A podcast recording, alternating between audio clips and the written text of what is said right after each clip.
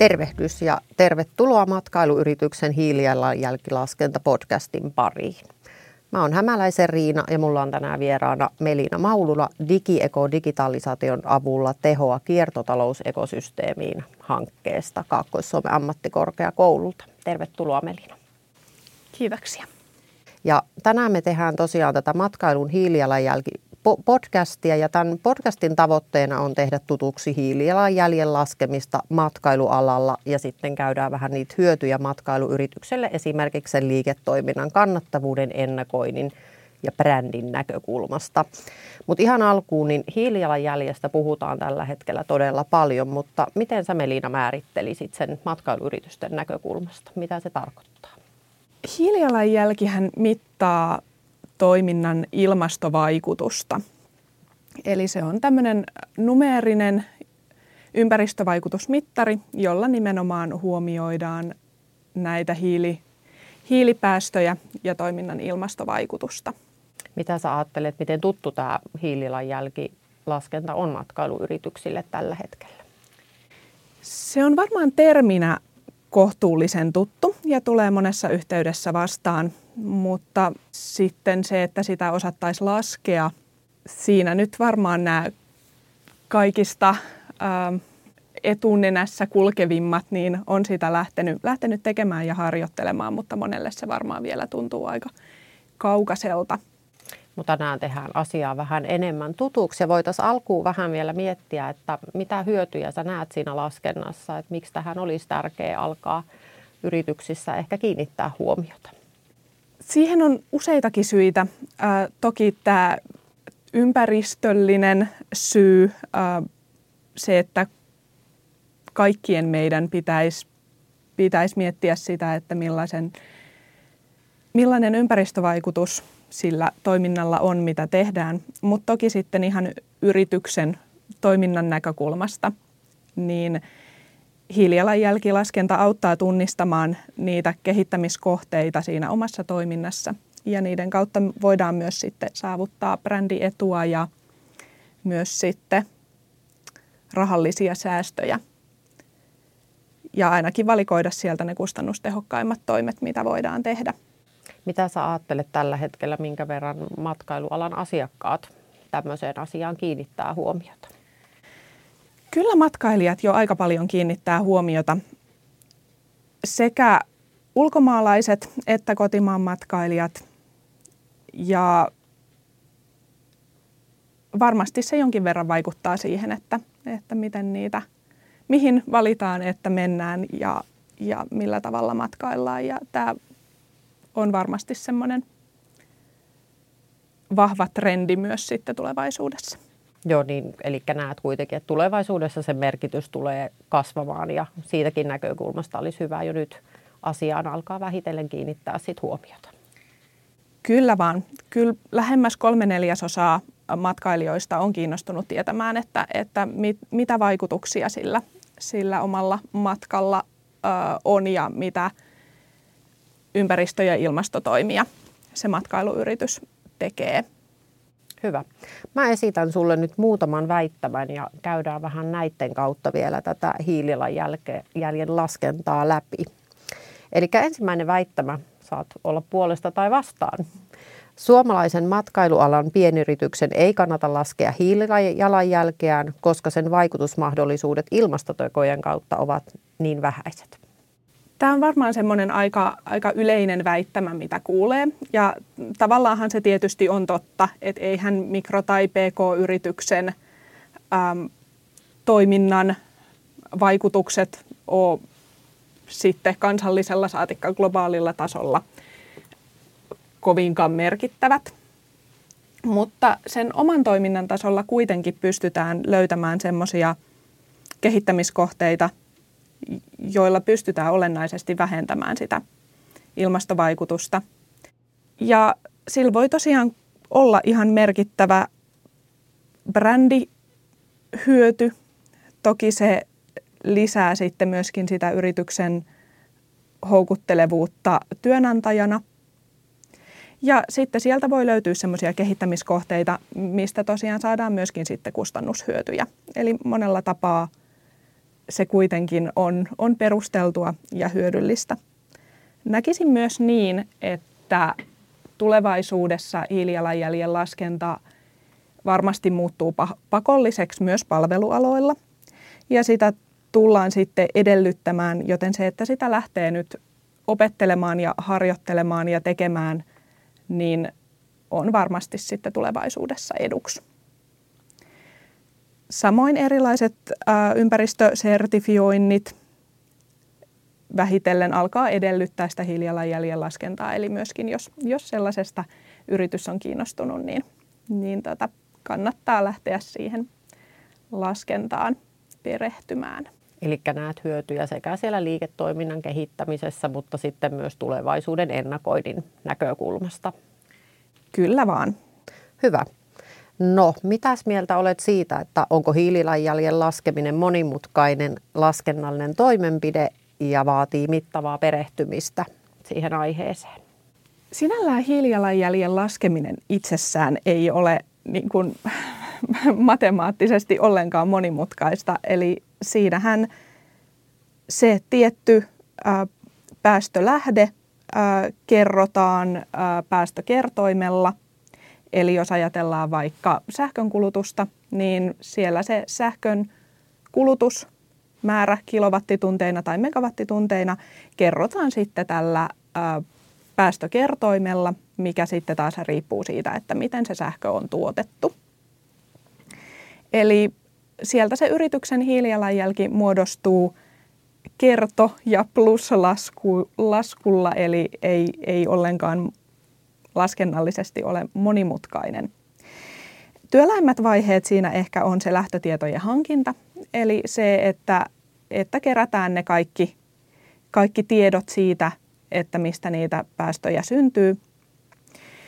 Näiden päästökerrointen löytäminen olisi muuten vaivalloista, mutta aika hyvin alkaa olla saatavilla erilaisia työkaluja, mistä ne löytyy sitten, sitten valmiiksi hyödynnettäväksi. Ja usein nämä työkalut myös sitten laskee, laskee sitten sitä hiilijalanjälkeä automaattisesti sinne sen, kun naputtelee laskuriin niitä lähtötietoja. Toki hyvä sitä laskentaa on sillä tavalla äm, ymmärtää, että mitä siellä laskurin taustalla tapahtuu, jotta sitten, sitten pystyy arvioimaan sitä tulosta. Ja jonkin verran perehtymistä se toki aina, aina uuteen asiaan ryhtyminen vaatii, mutta ei ole mitenkään sillä tavalla monimutkaista, etteikö ihan kuka vaan yrittäjä siihen pystyisi lähtemään. Hyvä on muistaa myös se, että, että sen hiilijalanjälkilaskelman ei heti ensi alkuun tarvi olla mitenkään valtavan kattava tai mahottoman tarkka. Aina siihen laskentaan liittyy tiettyä epävarmuutta, eikä sieltä semmoista absoluuttista totuutta ole kaivettavissakaan, vaan riippuen sitten vähän siitä, että, että miten sitä laskentaa tehdään, mitä rajauksia siinä laskennassa tehdään, niin sieltä sitten – sitten jonkinlainen tulos saadaan. Ja tärkeää on tietää se, että mitä on laskenut, mitä siihen laskentaan on sisällyttänyt, mitä sitten ehkä jättänyt sisällyttämättä, jotta sitten, sitten pystyy sitä laskelmaa kanssa sitten tulkitsemaan ja löytämään sieltä niitä kehittämiskohteita. Ja sitten pikkuhiljaa, kun siihen laskentaan pääsee kiinni, niin sitä pystyy sitten aina tarkentamaan ja laajentamaan ja tuomaan sinne lisää asioita ja kannattaa miettiä sitä just siltä kannalta, että mihin sitä laskentaa käyttää, mitkä on ne tärkeimmät asiat, mistä, mistä sitä tietoa haluaa saada ja lähteä siltä pohjalta laskemaan.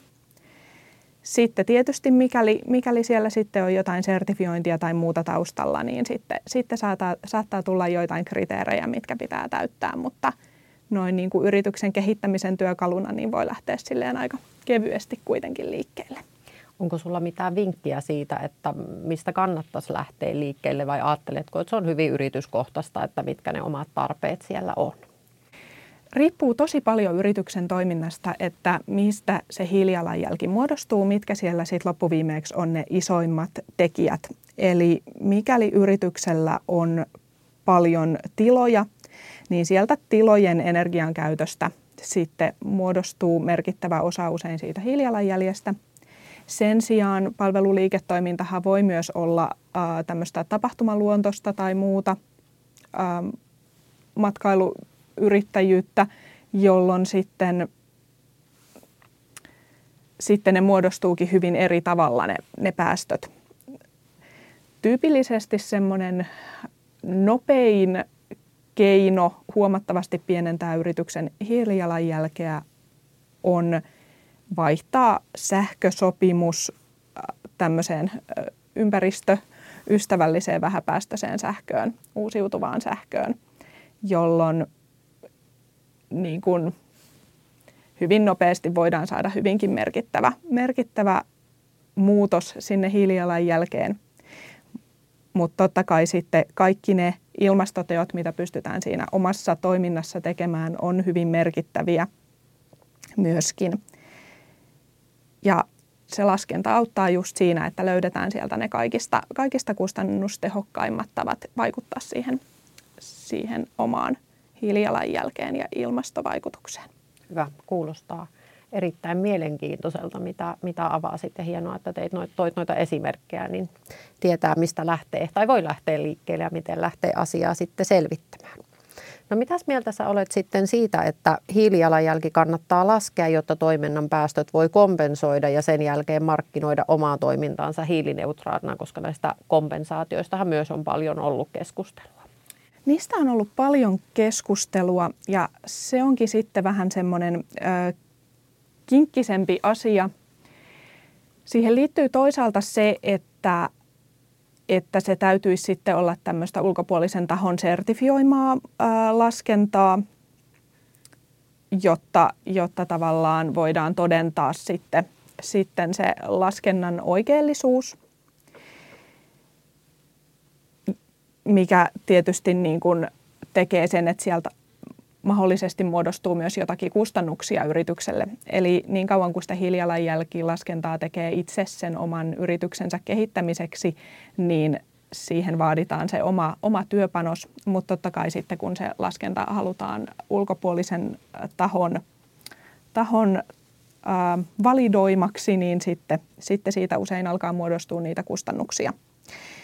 Toki sitten myöskin se päästöjen kompensointi itsessään on, on maksullista ja tosi usein kuitenkin se äm, päästöjen vähentäminen siinä omassa toiminnassa niin on ainakin ensi alkuun kustannustehokkaampaa. Sieltä usein löytyy semmoisia semmoisia asioita ensi alkuun, mitkä voi jopa tosissaan tuottaa niitä kustannussäästöjä. Esimerkiksi jos energiankulutusta pystytään pienentämään, niin totta kai se näkyy siellä, siellä tota noin, energialaskussa. Mikä sitten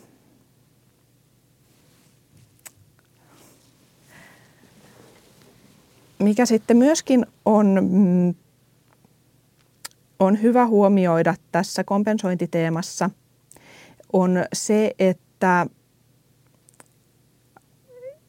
että siinä tulee näitä erilaisia vaatimuksia lisäisyydelle ja esimerkiksi sille, että onko se päästövähenemä sellaista, mikä lasketaan myöskin sitten kansallisella tasolla tasolla näihin hiilitaseisiin. Ja nämä asiat alkaa sitten olla toki ä, yrityksen arvioitavaksi vähän monimutkaisia ja myöskään tämä kompensaatiotermin käyttö ei ole täysin ykselitteinen.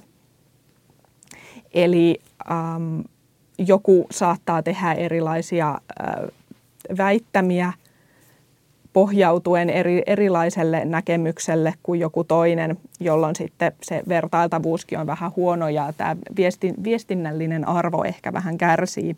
Et se, sikälikin se, että puhuttaisiin niistä – yrityksen ilmastoteoista, niistä tavoitteista ja konkreettisista toimenpiteistä, jotka liittyy siihen, että sitä omaa ilmastovaikut- oman toiminnan ilmastovaikutusta pystytään pienentämään, niin se olisi varsinkin mikro- ja pk-yritysten kohdalla ehkä kuitenkin semmoinen, semmoinen helpompi lähtökohta. Ja kuitenkin ajatellen sitä vaikutusta ja vaikuttavuutta – niin ne teot on vähintään yhtä arvokkaita. Eli sinänsä, sinänsä kannattaa lähteä miettimään niitä, niitä ilmastotoimia sen mukaan, että mikä tuntuu semmoiselta vaikuttavalta ja tarkoituksenmukaiselta ja oman toiminnan näkökulmasta hyödylliseltä. Ja sitten, sitten se, että pystyykö ja kannattaako sieltä esimerkiksi tämmöisiä, tämmöisiä äh, hiilineutraaliusväittämiä tekemään, niin, niin välttämättä se ei ole tarpeen. EU-tasolla on tulossa nyt sitten jonkinlaista määrittelyä siitä, että, että milloin, milloin voidaan väittää jonkun toiminnan olevan hiilineutraalia. Ja useinhan siihen hiilineutraaliuteen ei, ei ilman, ilman sitten tota noin päästöjen, päästöhyvitystä tai päästökompensaatiota päästäkään. Ja ne on sitten ikään kuin niitä – viimeisiä keinoja, eli sitten kun olisi tehty kaikki ne toimenpiteet, mitä voidaan siinä yrityksen omassa toiminnassa tehdä, niin sitten voidaan miettiä sitä, että pystytäänkö ikään kuin tekemään sitten ää, vielä lisää. Mutta kyllä mä ehdottomasti lähtisin siitä oman toiminnan parantamisesta ensimmäisenä liikkeelle ja näkisin tämän hiilijalanjäljen vahvasti semmoisena kehittämistyökaluna siinä omassa toiminnassa pikemminkin kuin kuin tämmöisen, tämmöisen tota noin, jonkun äh, sertifiointien tai kompensointien tai tällaisten kautta, kautta sitten.